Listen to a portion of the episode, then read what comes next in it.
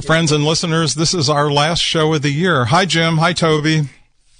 Hello, Bob. Hello, Toby. Hi, everybody. Welcome hey, to a another edition of, in fact, our last edition of Point and Click Radio of 2021. This is the biweekly computer show um, here on KZYX, the place where we answer your computer questions and bring you the latest computer and internet news.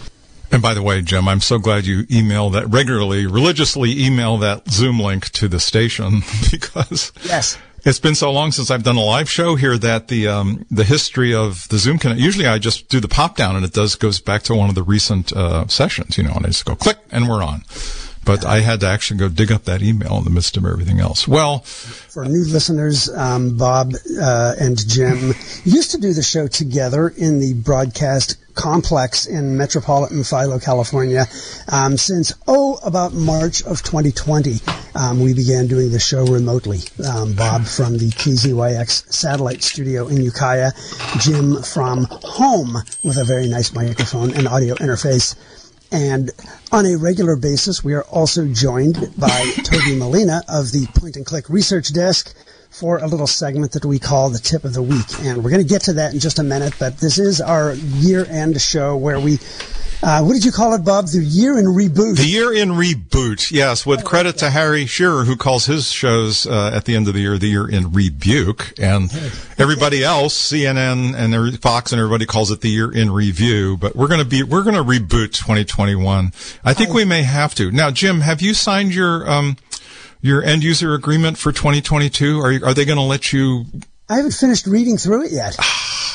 There's a lot to go through in there. Yeah, I, I, don't don't bother to read the privacy statement. It'll just make you upset. It only, it'll only make me mad. Yeah. So in these year-end shows, we, um, we, we, we, we, highlight very quickly um, because obviously a lot happens in the tech world, especially these days. Um, a lot of what um, took place in that year, and we're going to talk about kind of a bucket of topics today. We'll start by talking about the tech itself, the hardware, the software, what was new, what was faster and newer and cheaper. Um, then we'll talk about the impact that all of this had on us, especially in these pandemic times. We'll talk about how all of this helped the big get bigger it was a very good year for a lot of tech companies, and although that has some shareholders happy, um, it also raises some alarm bells with legislatures and legislators and regulators. And then finally, we'll uh, we'll look at the perils of tech that we saw in the last year, from security and hacking threats to ransomware to privacy wars to the to, to the siloing of society that a lot of internet services help to foster. The fact that everybody just kind of hangs out with people who have similar views and what kinds of things that led to, including up to and including um, that event that took place at the U.S. Capitol last January 6th. So obviously that's a lot to talk about, and we're not going to spend more than a half a minute on each one um, as we work through all of this tonight. Um, but first of all, we want to start with our tip of the week segment from Toby Molina at the Point and Click Research Desk. Um, this is a timely topic because we are just wrapping up the holiday shopping season, and these days, especially in these pandemic days, a lot of that takes place online, and we all we all do it we all enjoy the convenience of it. We all enjoy the selection. We all enjoy the fact that we don't have to go into a into a into into a store where people might not be wearing their masks. Um, but there's also, of course, a downside, not only to local businesses, but um, but to the environment. And I think that's going to be a big focus on uh, tonight's tip of the week. Um, Toby, welcome once again to Point and Click Radio, and um, talk to us about the perils of returns, I guess is really kind of what it all boils down to. Good evening, gentlemen. A couple months ago, The Atlantic did a superb article on what happens to the stuff you order online after you send it back. And um, uh, done a, a, lot of reading and a lot of looking into this subject, and it is disturbing, oh. to say the least. And I'll offer this quote from the article, which really sort of uh, gives you a concise take on the on the longer article, which is we can dispense now with a common myth of modern shopping. The stuff you return probably isn't restocked and sent back out to another hopeful owner. Uh, yeah. So estimates vary, but in the past year, one third to one half of all clothing bought in the United States came from the internet. Um, more shopping of almost every type um, is shifting online each year, and of course that trend was accelerated substantially by months of pandemic restrictions and supply chain shortages. Sure. Um, so the average brick and mortar has a return rate in the single digit in the single digits. But online, the average return rate is somewhere between 15 and 30 percent. Wow. Very high. Yeah. And for clothing, it can be uh, much higher because um, of something that's called bracketing, which is a common practice of ordering a size up and a size down from the size you think you need. Bracketing. Uh, so that you've ordered three of the same pair of pants. Um, you figure you'll try them on. One will suit you, and the other turn two you'll send back. And and retailers frequently actively encourage. This is not something that you've you know you you figure out and you're on the sly. Uh, retailers actively encourage the practice in order to help com- customers feel confident Wow. in purchasing online. sure. well, well, bracketing is something you normally do in a store. You grab three pairs of pants, you go in the dressing room, you try them all on, and pick the one that's closest to your real size. Right. Or you ask your pal who's with you, like, hey, this Does isn't this quite make right. my- Can you get me one size down, please? One Yeah. size up. Right. Um, at the very least, a a lot of retailers now offer free shipping, free returns, frequent discount codes, Sure. um, all of which are to promote more buying. And last year, uh, U.S. retailers took back more than $100 billion in merchandise sold online. oh my God. So all of that stuff that I send back, though, it gets put right back into the shelves, and then somebody else who brackets the next week gets that same pair of pants. And yet, not so much. Not so much. Uh, retailers have taught uh, shoppers to behave in ways that are bad for basically everybody, and uh, and particularly for the environment. Um, so the retail logistics industry is split into two halves. One is forward logistics, which is you order something, um, your postal worker brings it to your house. Forward, um, forward logistics. Somebody at Amazon stuffs it in a box, and it gets Right. through down done those ramps with little wheels on them, and it ends up at your house. The other half, which is called reverse logistics, isn't at all straightforward. And that's really the science uh, that these you know, large and small retailers really haven't sorted out just yet. So the process of getting unwanted items back from consumers and figuring out what to do with them um, is time and labor intensive, and frequently, from my reading, kind of gross. Um, what do you mean? um, well, because about five to ten percent of returns are fraud. Someone saying they're returning, you know, X Y Z thing, but what's actually in the box is a you know a dead rat, rat and two bricks. Yeah. Um, apparently, some of the the discoveries opening up these return boxes are pretty disgusting. Um, It sounds pretty Uh, unsanitary.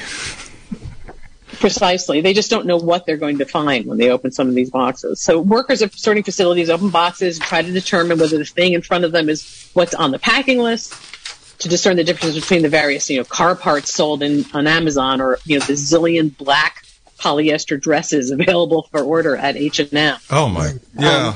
They also need to figure out whether it's been used or worn, if it works, is it clean, um, and are any of its components economically or physically salvageable? Right.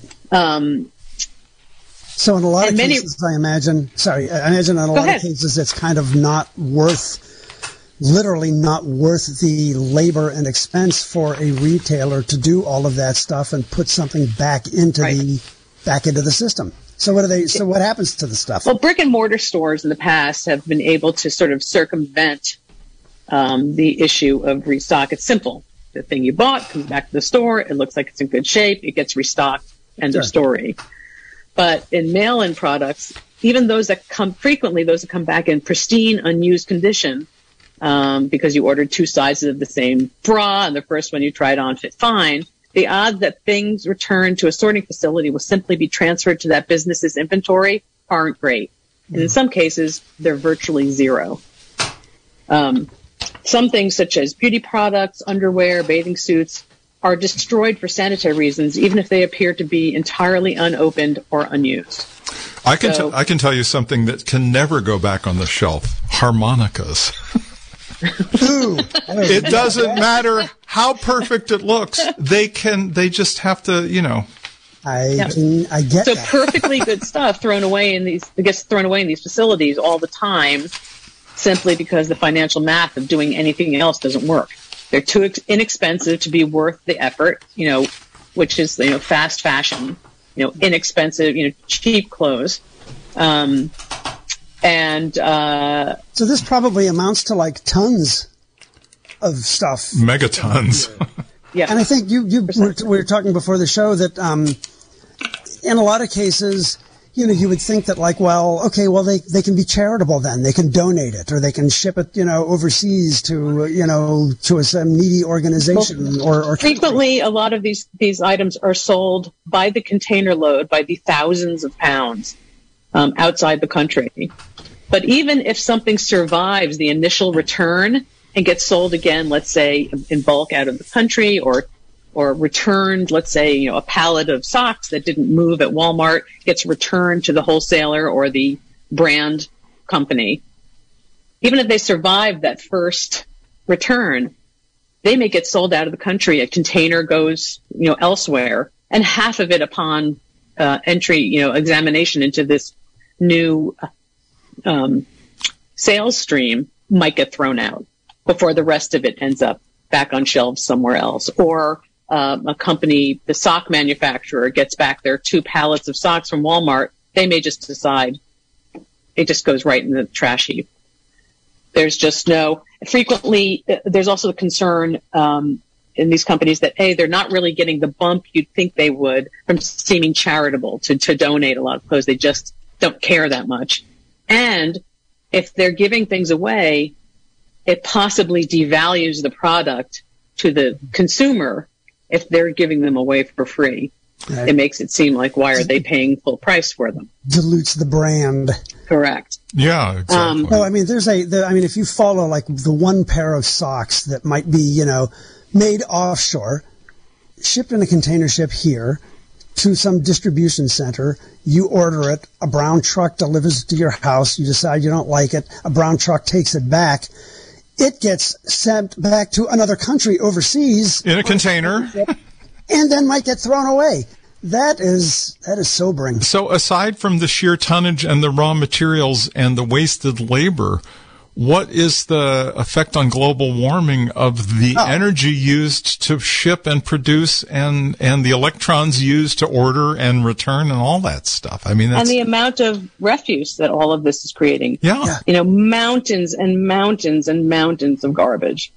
Um, you know but i think it's easy for any of us to to think well i'll just return it. Everybody takes things back so easily yeah. It must mean that they have some sort of restocking um, algorithm. They know how this works. They take it back.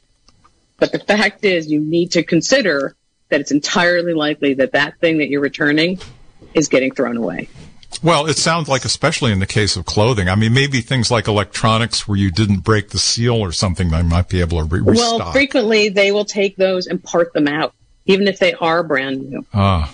Because there are issues with the rest, because restocking has a there's a there's a uh, actuarial table isn't correct, but there's there's math involved there as sure. to what it actually costs to figure out what it is, where it goes. Sometimes they'll just strip everything for parts, um, yeah. and so the actual um, you know the the the computer, the whatever.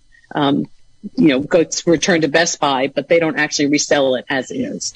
Um, so there's a lot of labor there, and there's a lot of and likely waste, and likely waste of of of um, possibly um, dangerous materials. Sure. You know, because uh, of the whole um, electronics.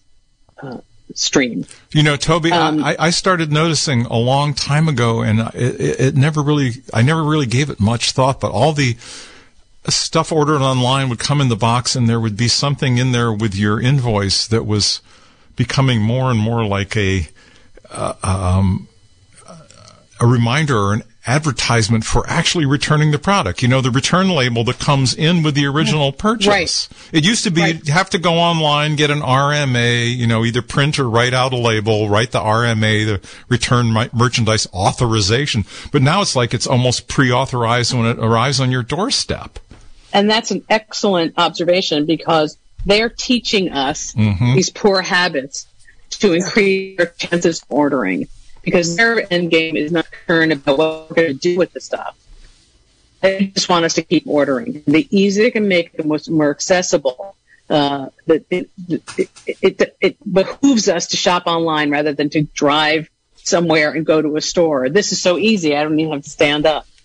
Um, you know, just order three different it's- but it's sizes. More environmentally friendly by not having to get into our cars, not Yeah. taking into account all the fossil fuels that have to be burned as the alternative to getting into a car. and, I think and really the- local the- business. I think the bottom line here is thoughtfulness. You know, is being thoughtful about purchases, being thoughtful about your returns, Yeah. taking an extra beat, deciding do you need something. If you're planning to buy three different sizes with the end game of returning to, realize what that likely means for the two items that you're returning. Or if you should Um, return all three of them. Well, yeah. yeah. Well, what's interesting is that when surveyed about their preferences, big majorities of Americans under 40 say they'd, they'd happily pay more to patronize businesses that aren't wasteful or harmful to the environment. Yep. But that's the right answer when another human asks you whether you care about the future of the planet. Receipts tell a very different story so far Sure. You know, I have a feeling. those same shoppers do a far larger portion of the shopping online than older counterparts. Yeah. And they're also more likely to place big orders, buying items in multiple sizes and colors with the intention of sending some back. Um, yeah. and that's the, the slick thing about online shopping. So much of it takes place in the same manner as these returns in the privacy of your own home, no human interaction Sure. or judgment required. I think probably the most uh, uh, simplest takeaway or the simplest thing we can all try to kind of put into effect is not to bracket when we shop. You know, um, just don't place an order knowing full well when you say, when you click that buy it now button, fully knowing that you're going to repl- uh, return half or two thirds of that order. Um, because that's just, that's, that's just volunteering to waste right from the get go. If Yeah. you buy something that, you know, online that's broken or that just doesn't fit and that's the only size that you ordered and you have to return it, well, that's one thing. But to, to willfully say, I'm going to order multiple sizes and colors of something and send everything except the one that fits and that I like back, that's particularly egregious. That's just wrong. I, I see about the thing about brand dilution too. If you just, I mean, if, if people are ordering three pairs of pants, sending two of them back, and the company's just giving them away to people, uh, you know, and you say, oh, well, where'd you get that? Oh, you know, it was free or something. I got it at my Well, local I- thrift shop and, you know, that's, But- I don't want to be too finger pointy at the shoppers because we No. have been told yeah.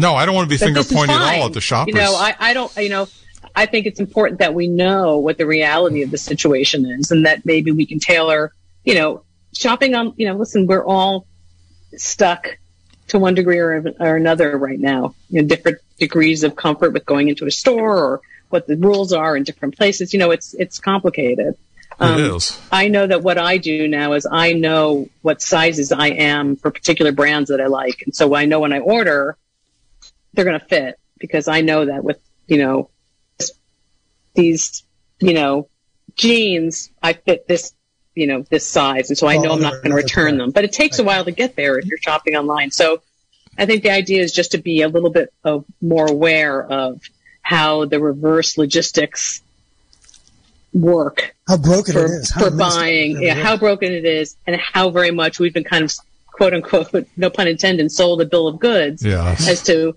how this works. It, it makes they make returning so simple that we don't realize that in fact um, it's simple because they're throwing this stuff out. because they're just burying the stuff in a landfill. You know, it just So- stuns me that yet one other aspect of the of e-commerce and the benefits of the internet have this dark dark underbelly like so many other things, you know. Yeah. I mean, it's not exactly a surprise. It's a great article. But Well, it's more of a surprise than I expected. I think I think our listeners to the show and KZYX in general are very sensitive about things like waste and Agreed. and you know and the uh, the uh, environmental costs of any kinds of transactions or, or Mm-hmm. material goods or anything like that. But it's surprising to me. I'm gonna I'm gonna be much. I think more it's just careful. important to know. Yeah. You know, whatever your decisions may be, whatever your personal decisions are, uh, may be, it's important to know how this really works, and so that you are uh, thoughtful, whatever your choices are, about Yeah. how you are going to interact with shopping online, because it's only going to increase. Um, and hopefully, this return logistics um, uh, chain will become more efficient, and it won't be a situation where it, there's just you know where, there's going to be more science around it. Um, and so it won't be quite so wasteful. I'm sure the companies, just as much as anybody, would like this not to just be a giant, um, you know, wasteful sinkhole. Oh, sure. Um, anyway, this, I'm going to leave you to it. I don't want to. I don't want you to cut you um, off from your year-end roundup. It's a great, well, it's a, it's a great article. The article is called "Unhappy Returns." Oh, yes. it ran in the Atlantic Monthly magazine in the November uh, 2020 21 issue. Um, if you go to the search engine of your choice and just search for Atlantic Returns, real easy. You know, it's interesting. The, Returns, the be article the that I hit. found was called "The Nasty Logistics of Returning Your Two Small Pants."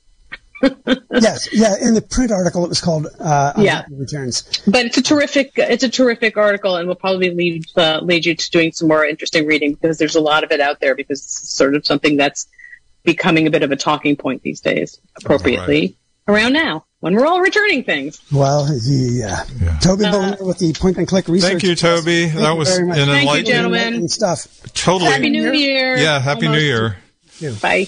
That was totally an enlightening. Well, I'm going to go back not just over this year, but I'm going to quickly go back 25 years ago. Um, and just this month, 25, I think it was this month, maybe it was the end of last month. I don't know. It's been a while, but, um, 25 years ago, Apple bought NeXT. And that was the beginning of the modern, um, Mac operating system. They had had their own Apple operating system on the Mac. Remember OS 9? I think that was the last one. The And last of the pre OS 10. Steve Yeah. Jobs famously wheeled a coffin on stage at Macworld with a, a uh, burying the Mac OS because the next operating system that Steve Jobs developed when he had the NeXT computer company after he had been let go from Apple came back to be the base of the uh, the, the Unix-based system we now call Mac OS OS X or 10. It was it was properly A called. variation of which became the um, the operating systems in the iPhones and the and in the iPads. Absolutely. Uh, uh, yeah, all that. Yeah. That's really interesting. That was 20, it's been 25 years. Wow. And that brings us to here on this is by the way Point and Click Radio, the bi-weekly computer show with Bob Lawton and yours truly Jim Heid. Bringing you our year-end roundup after that really interesting segment on the the vile, nasty logistics of returning your two small pants. Um, and as I said at the start of the show, we're just going to breeze through a lot of these things because each one is a subject of a show in itself. And indeed, we did a lot of shows on these subjects uh, throughout the year. Um, but let's start with the tech itself, the stuff that you buy, the stuff that you install, the stuff that has bugs in it, the stuff that breaks when you drop it. Um, in the operating system world, of course, there were two big updates that came this year um, for, for desktop and laptop computers. One was Windows 11 from Microsoft, and from Mac, from Apple, there was uh, Mac OS Monterey, the latest California themed operating system for the uh, laptop and desktop Macs. Yeah. And of course, also from Apple came new operating systems for the iPhones and the iPads. Now, Jim, isn't the, isn't the, um, Mac operating system no longer 10? They finally raised it up to 12. I think M- Monterey is OS I think so. 12 yeah, point I mean, something. Apple doesn't even use the X or 10 or anything anymore. No, It's that's just- all gone. It's, it's it's Mac OS plus some scenic place in California after that. Exactly. Whether it's Big Sur, I'm waiting for Mendocino. I'm looking for Mac OS. oh, wouldn't that be great? You know, you know they're going to do it. They're going to have to. In fact, we should, we should start lobbying them for it. Mac OS Boonville. now I would upgrade to that immediately. Immediately. Yes. And then, of course, you know, those operating systems, obviously, they have to run on hardware. And there was big news this year in the Apple world with the further rise of Apple Silicon. Apple transitioning away from the Intel chips that have, for the last large number of years, been at the heart of Apple um, desktop and laptop machines and moving toward a chip of Apple's own design, the uh, based on the the um, chips that are used in iPhones and iPads. Um, these new Apple Silicon chips um, originally came out. The M1 chip came out in 2020. Yes. But yes. in 2021, um, a couple of newer generations, newer, faster generations um, appeared. Um, one in a new um, iMac, a very nice looking iMac, and the other in the new MacBook Pro, the new uh, larger high end um, laptop from Apple. Are you sure about the iMac? I think that's just the straight M1, the 24 inch. I don't think they've come up with it. Uh, you might be right. You might be right. Um, they had the M1 Pro and the M1 Max, which is even more pro than the Pro.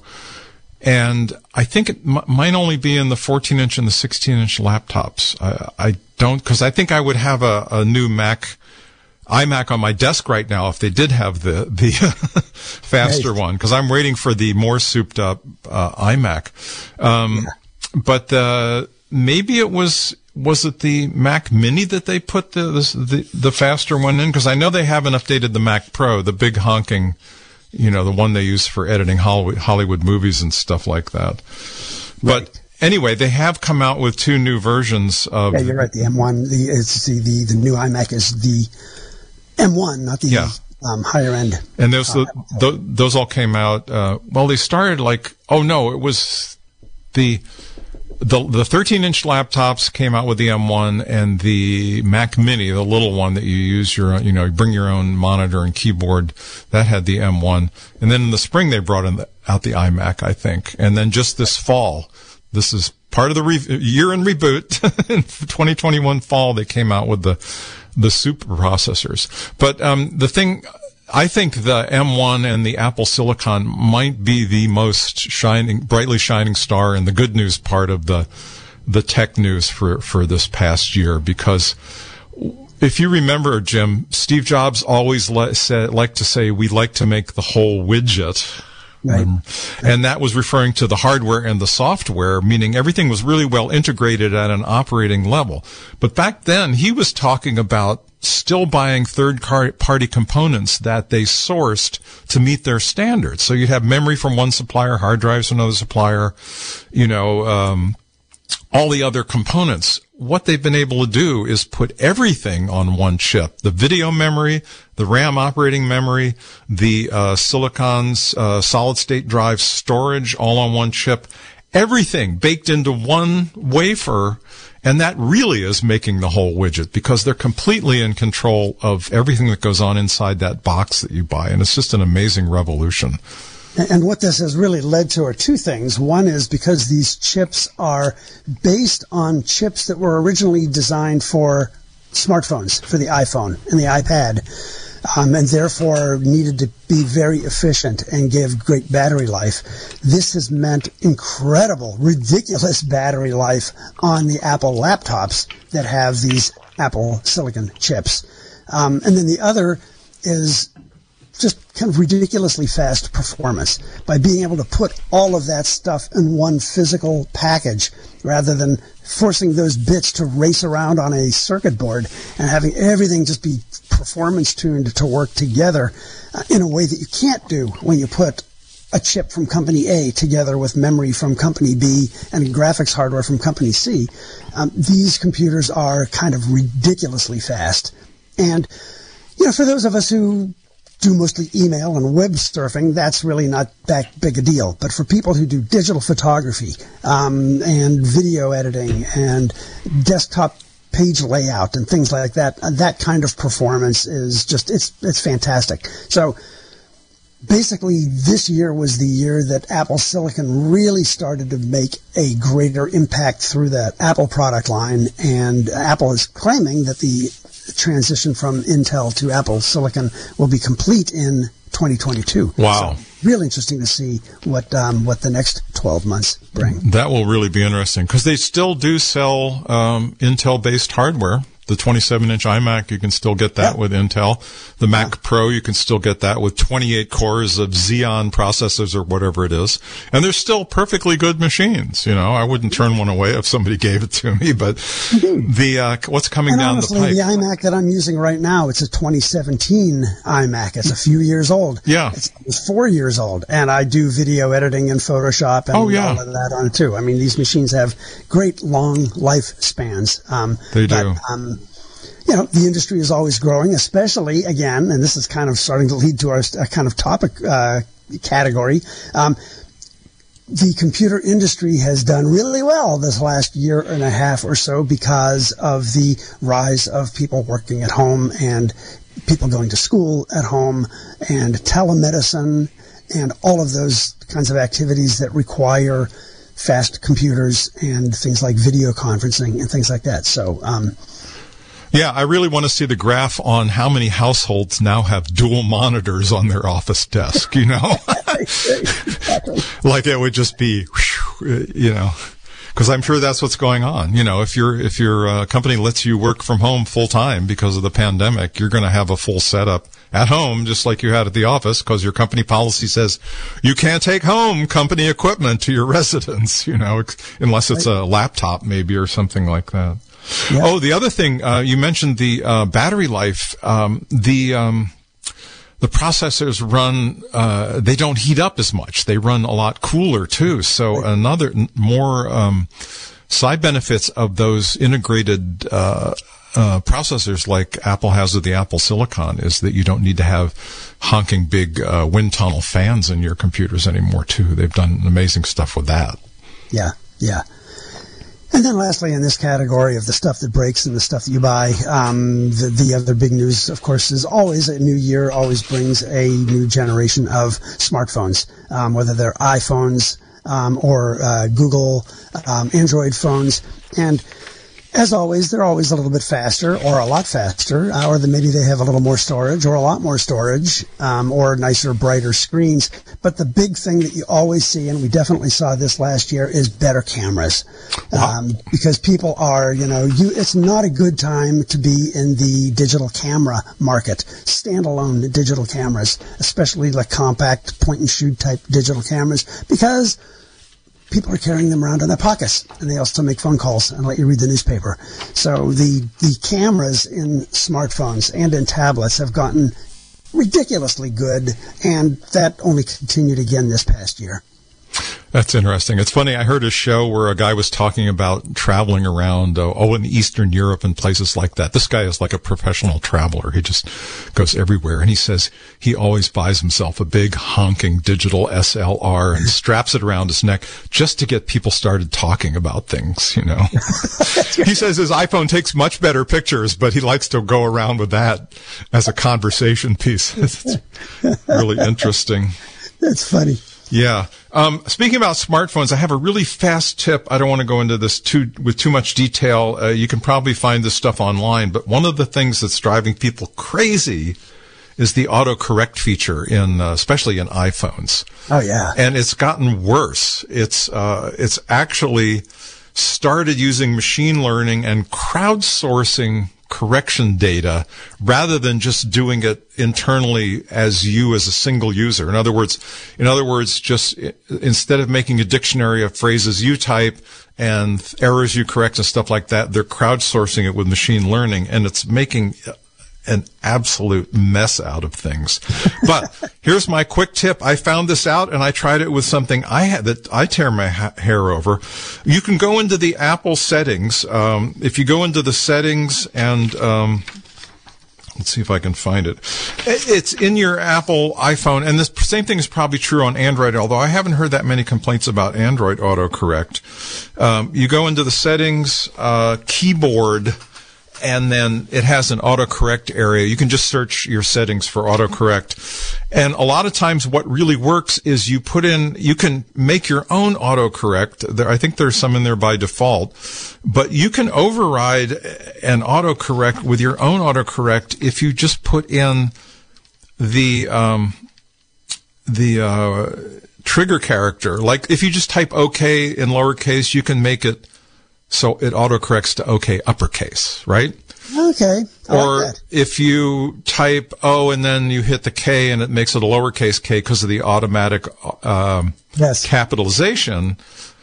If you type in just OK, any OK you put in will become capitals. The one that drives me crazy is when I'm when I'm texting, especially, I like to separate um, um, ideas in a sentence just with a hyphen, but I like to do space hyphen space. It just reads real nicely but autocorrect always backs it up to the preceding word because it thinks you're trying to make a hyphenated word Yeah. like right, like autocorrect.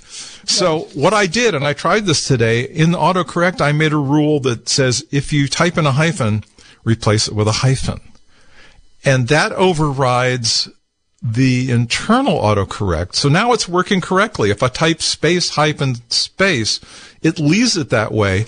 And if it's, if it wants to capitalize a word you don't want capitalized or forces a capital word back to a lowercase word, if you put the trigger, trigger word or trigger character replacing itself, it seems to default override what the autocorrect wants to do. I like that. Yeah. That's cool. Yeah, so that's my tip. You can figure that out and um, uh, look it up on online about uh, I, iOS autocorrect, and um, I hope they in, uh, I hope they improve it. People are suggesting they scrap the whole thing and start over again. It's pretty.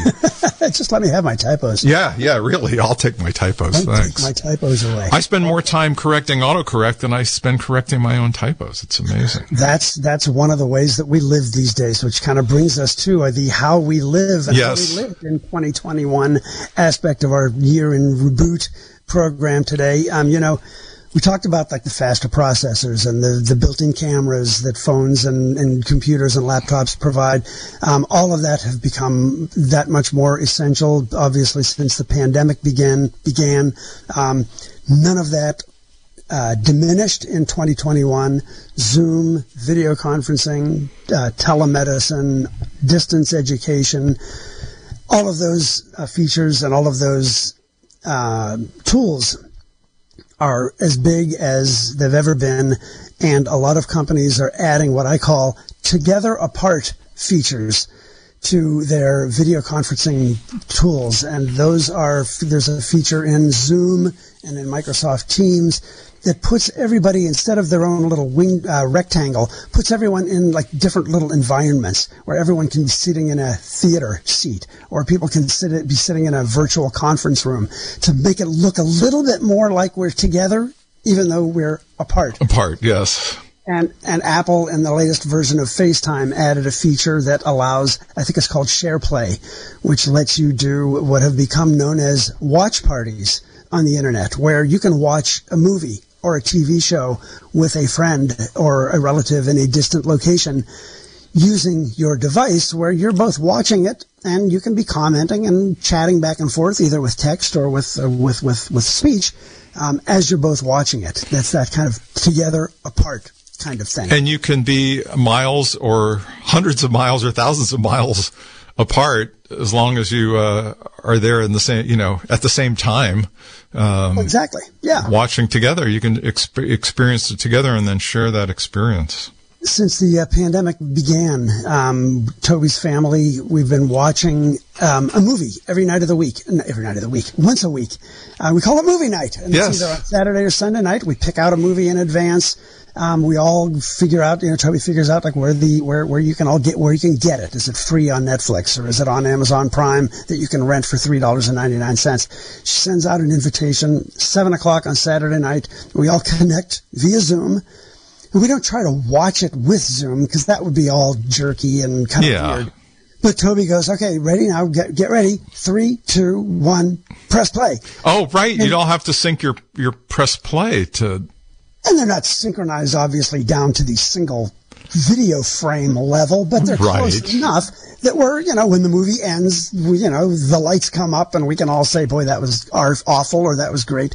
And we've watched something like 71 movies so far since the pandemic started. Wow. it's- and it is really kind of together apart. And what's cool about it is that some of the folks who do who participate in this are local here. Okay. But Toby's family lives in Southern California, and we have other friends in Seattle who join in too. So we wouldn't be go- we wouldn't be together with them anyway. Right. Yet through this together apart kind of concept, um, we, uh, we we we we can be, um, and I think that's been, you know, for better and worse, um, something that has been kind of um, it led to a mindset shift that the pandemic has created, where there What- are ways because we human beings have this need to socialize and be together, and if we can't be because it's not necessarily healthy to be, or if we're just too far apart, then um, there are ways to approximate that experience. Exactly, exactly. You know, um, I was I was doing some a, a little bit of research on on developments in social media and stuff like that, and I don't want to dump on Facebook tonight. I I just I do. oh well, okay.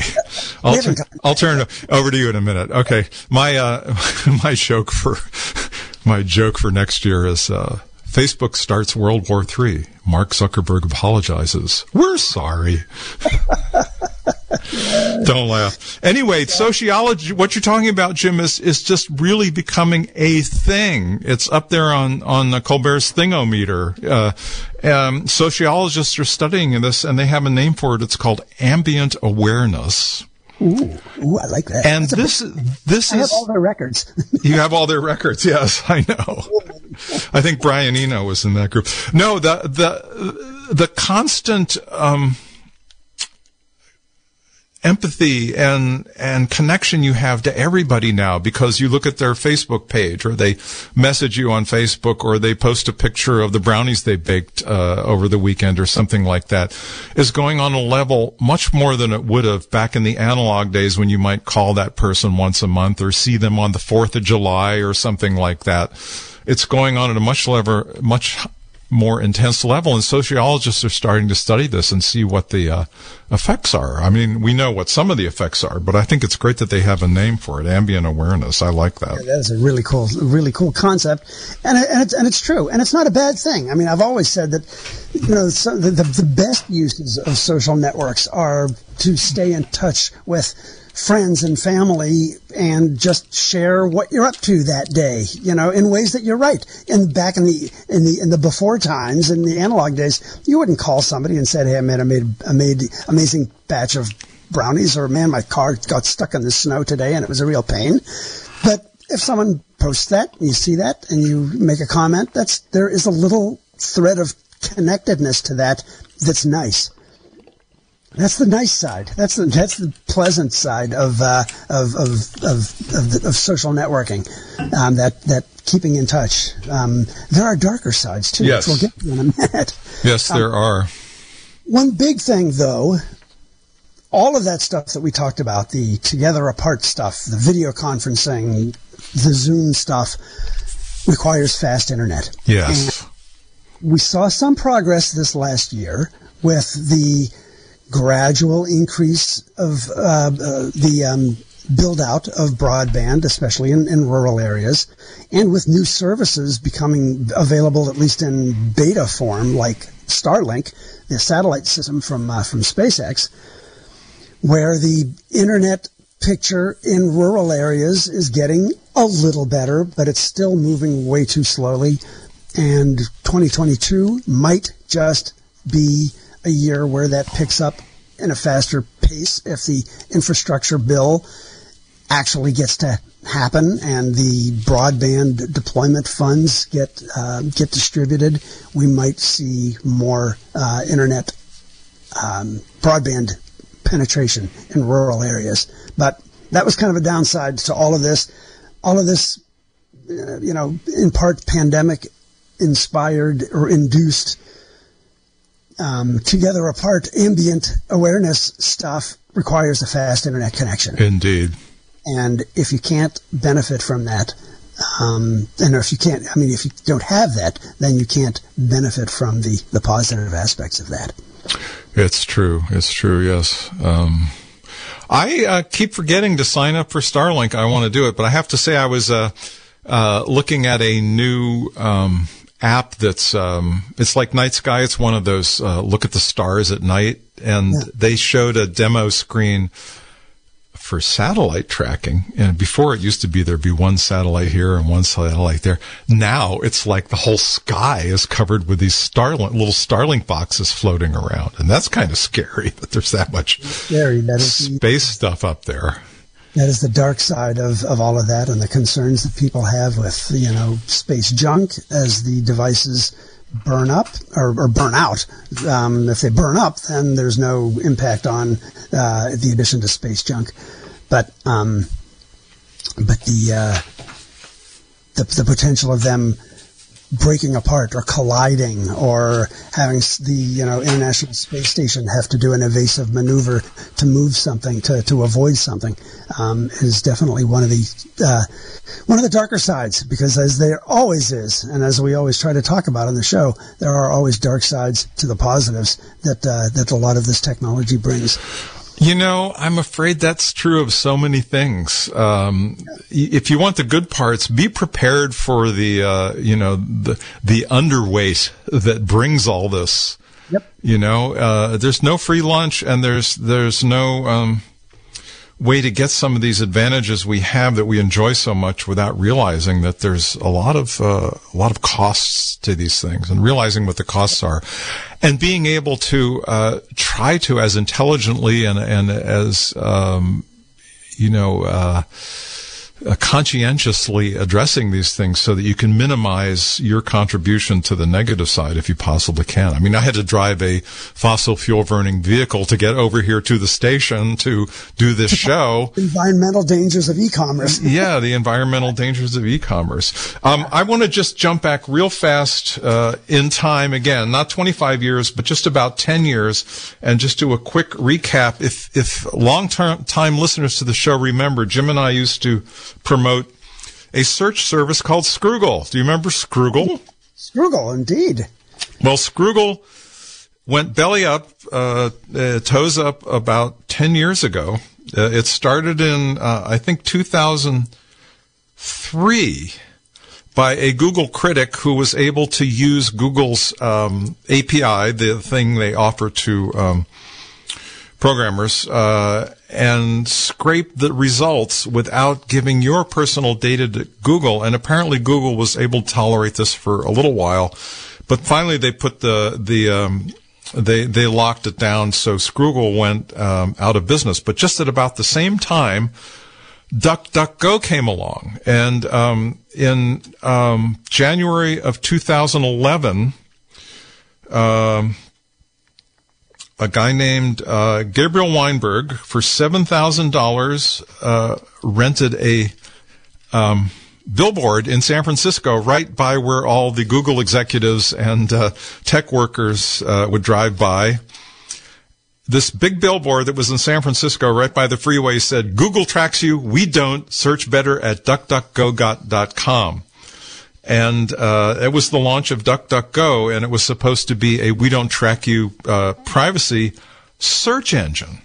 Uh-huh. And now they've really done a lot in the last 10 years. And what they've just started doing now, and I will probably have to do a whole show on this in the future, they're developing a web browser like Firefox or Chrome or Safari or whatever Microsoft's one is this year and they're building it from the ground up and it's going to be the DuckDuckGo browser. And they're building it from the ground up because they want to get rid of all the cruft that's in browsers that makes them leaky and makes them not very secure. And it's, I was just, I was stunned to find out, even as careful as I am, how much tracking goes on, especially not only with web browsing, but with the other thing you do on your computer, email. Sure. Email is just laden with these trackers and things. You can go to a, you can open an email and, you know, and just in your email client to read it and it sends your email address in a, in a, um, uh, encoded hash to like 25 advertisers just with all these trackers and, and, um, um, things that follow you and stuff like that. So uh, DuckDuckGo is also going to start an email protection um, by having a kind of a forwarding service, and eventually they're going to offer duck.com email addresses to people. which, if you use it, will actually um, it kind of dry cleans your email, and when it arrives in your inbox, DuckDuckGo will have scraped out and, and removed all these tracker things, uh, which I'm actually really excited about that. I think that's great. That's very cool. Yeah. That's so I just have one quick URL. Um, Google, if you want to learn more about uh, DuckDuckGo, they have a site called donttrack.us. It explains a whole lot about what's going on with the uh, tracking on websites and how you, Google takes your personal data and and uh, sells it around. Don't track all one word with no apostrophe dot us, and that'll give you a really interesting series of cool animations they have for showing the stuff that goes on when you just use uh, a regular browser and do a regular Google search or a Microsoft Bing search, any one of those big tech company searches. Sure. sure. Well, and you mentioned big tech, which is like kind of like a perfect segue to, Yeah. to our year in reboot segment, which is the ever increasing rise of big tech uh, that this year brought because everyone was needing new computers so that they can do Zoom and cameras and all the rest. Um, the the kind of the big five: Apple, Google, Alphabet. Google's parent company, Apple, Google, Microsoft, Facebook, now called Meta, Meta. Amazon, um, did better than ever before. I found a, a page that actually broke down how much each of those companies earns every second. And if you're ready for this, Apple Apple is the top of the list, three thousand dollars per second. That's 24 hours a day, seven days a week. That's their their prop their income, right? Correct. Earns, yes. Earned earnings, yes. It's Google $2,200 per second, Microsoft $2,100 per second, Facebook $1,200 per second, and Amazon $833 every single second.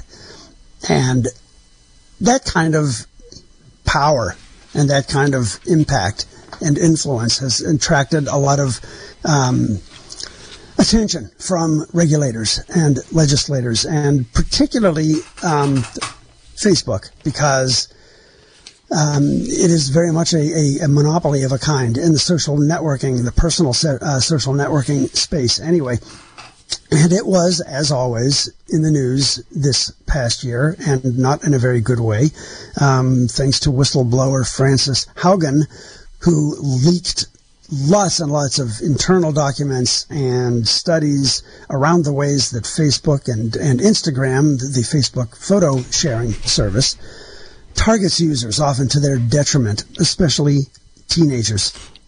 She leaked one Facebook study that found that 13% of teen girls in the UK say their suicidal thoughts became more frequent after starting on Instagram.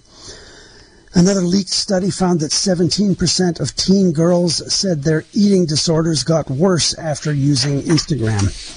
And about 32% of teen girls said that when they felt bad about their bodies, Instagram made them feel worse. And this was all internal research that she leaked.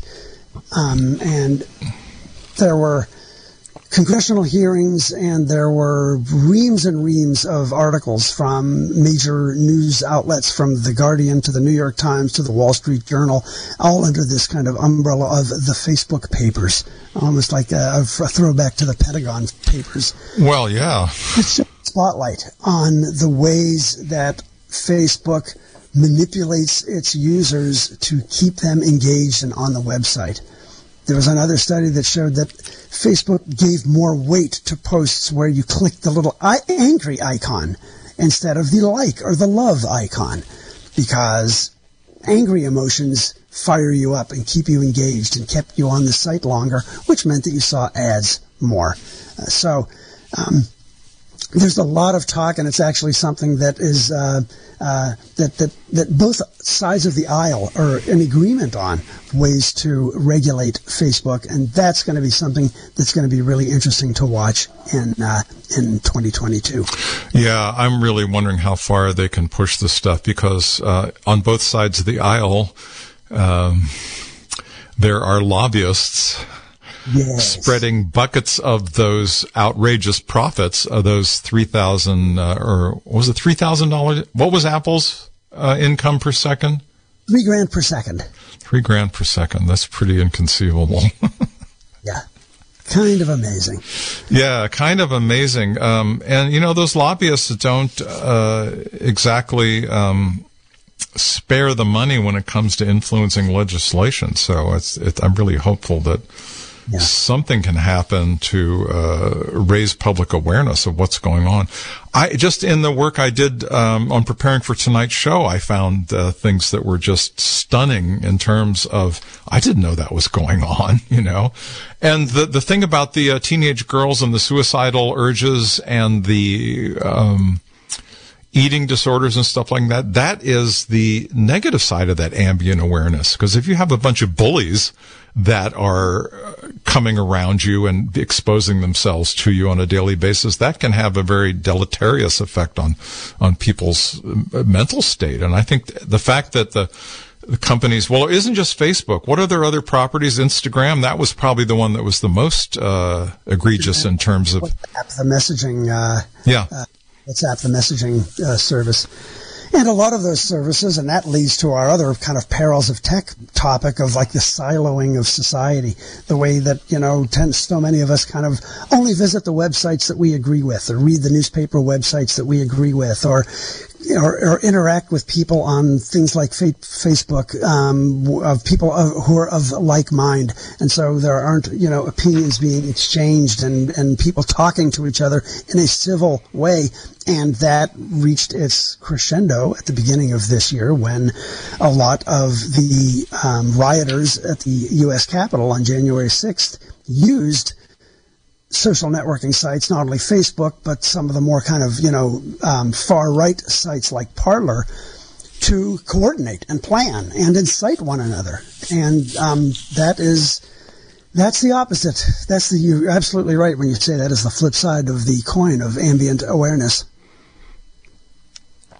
Yeah, yeah, indeed. I know that's, uh, and um, I'm really, uh, I'm, I'm kind of um, disheartened by how slowly the Democrats are uh, walking the uh, investigation. I think they're kind of hoping the whole thing will just go away anyway, and they won't have to worry. You know, take time out of their um, campaign fundraising. Uh, Don't start with me. Uh, parties to uh, to actually do this. No, I mean it's it's hard to say where things are right at. It seems like we're poised at a, a very significant uh, place, especially because of the pandemic, the social isolation, and the variants that are causing a lot of problems just with the functioning of society in, in general. You know, it, it seems like we're being forced into spending more time online and, and, you know, being more in an online world. And, you know, point and click's been around for going on 30 years. I, th- I, forget what it is. It's probably up to 27 or 20, 27, I think, yeah. maybe. Uh, the, the show's been, KZYX has had a computer show of one form or another, um, uh, for a while. And, um, it's just been an interesting perspective to see un, unfurling uh, right uh, before our very eyes. This has been a production of Mendocino County Public Broadcasting, KZYX Philo 90.7 FM, KZYZ Willits and Ukiah 91.5 FM, and Fort Bragg at 88.1 FM. You can find more content like this on our website at kzyx.org and consider donating by clicking the red donate button in the upper right corner. Thank you for listening.